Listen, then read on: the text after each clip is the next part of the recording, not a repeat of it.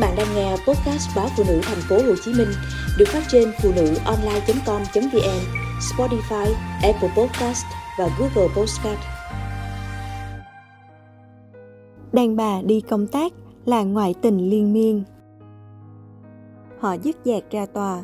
Bữa đó chị nhẹ nhàng cho biết lý do hai người ly hôn là không hợp nhau, chứ chẳng có vấn đề gì khác. Anh chồng ban đầu im lặng, nhưng sau thì cười mỉa bảo là do cô ta hư hỏng. Thứ đàn bà quanh năm đi công tác, hỏi sao mà chung thủy cho được, tình một đêm liên miên thì có. Đáp trả cho cái tội của chồng, chị chỉ thông thả nói, một người đàn ông ghen tuông bệnh hoạn vô căn cứ như anh mà đòi có vợ đàng hoàng ư, xa xỉ quá đấy. Phụ nữ có muốn hết lòng hết dạ với anh cũng khó, vì chưa gì mà anh đã buộc tội người ta đủ thứ ghê tởm trên đời rồi, thì còn gì để nói nữa cơ chứ. Nhìn thái độ của họ thì biết cuộc hôn nhân đã chẳng thể cứu vãn được nữa rồi. Hỏi kỹ hơn mới biết, do đặc thù công việc, người vợ hay phải đi công tác xa nhà, qua đêm tại khách sạn ở các tỉnh. Chẳng biết suy bụng ta ra bụng người hay bị thiên hạ tác động mà chồng quản vợ rất kỹ, thường xuyên bắt phải mở camera, cuộc gọi có hình lên cho anh ta kiểm soát. Rồi từ Sài Gòn bóng gió ghen tuông cho tới thẳng thừng lục soát từ trang hành lý lẫn thân thể vợ. Anh chồng khiến cho mối quan hệ giữa hai người ngày càng nát như tương vì luôn thiếu niềm tin ở vợ. Có yêu mới ghen, có sợ mất thì mới ghen, có thương hoa tiếc ngọc thì mới không muốn cho kẻ khác đụng chạm, làm vấy bẩn lên tấm thân người đàn bà của mình.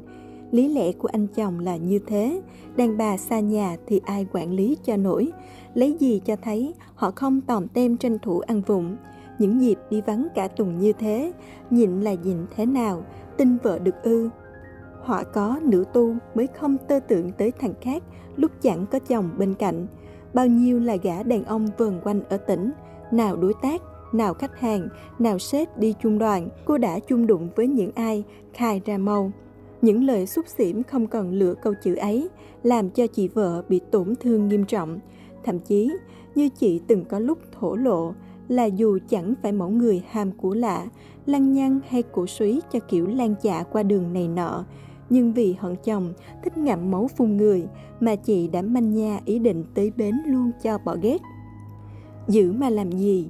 Ai biết đấy là đâu, có giữ cũng không được tin tưởng hay trân trọng. Người ta đã định kiến sẵn trong đầu rằng đàn bà hễ bước chân ra ngoài xã hội là thôi xong, thì còn gì để phải khách sáo cơ chứ. Vợ đi về than mệt mỏi, không muốn trả bài ngay là lập tức bị chụp mũ, là đã no đủ ngoài đường lắm rồi, còn đâu thèm khát gì nữa.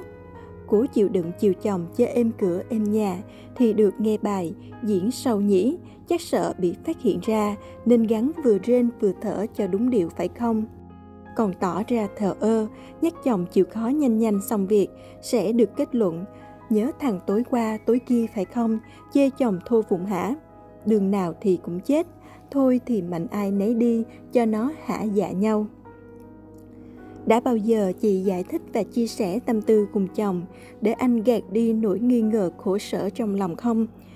Hay một nam giới lúc nào cũng ám ảnh rằng vợ đang tò tí ngoài luồng với ai đó, ngoài luồng khi vắng chồng là cá biệt. Mẫu đàn ông nào mà yếm thế đến mức chỉ muốn cột chặt vợ vào chân giường bởi sợ sễn ra là vợ lên giường với người khác, phản bội lại mình. Bao nhiêu câu hỏi chỉ khiến chị cay đắng lắc đầu. Về mặt sinh lý, đàn bà có bức thiết đến độ thiếu chồng là chẳng chịu nổi năm bữa nửa tháng, nhất thiết phải tìm ai đó để giải quyết nhu cầu như quy kết của anh chồng kia. Giữa hai phái thì nguy cơ cải thiện bên ngoài của ai sẽ cao hơn nếu cùng sống cảnh xa nhà, điều kiện ngoại cảnh thuận lợi cho một đêm định mệnh. Câu trả lời chắc không nói ra thì ai cũng hiểu.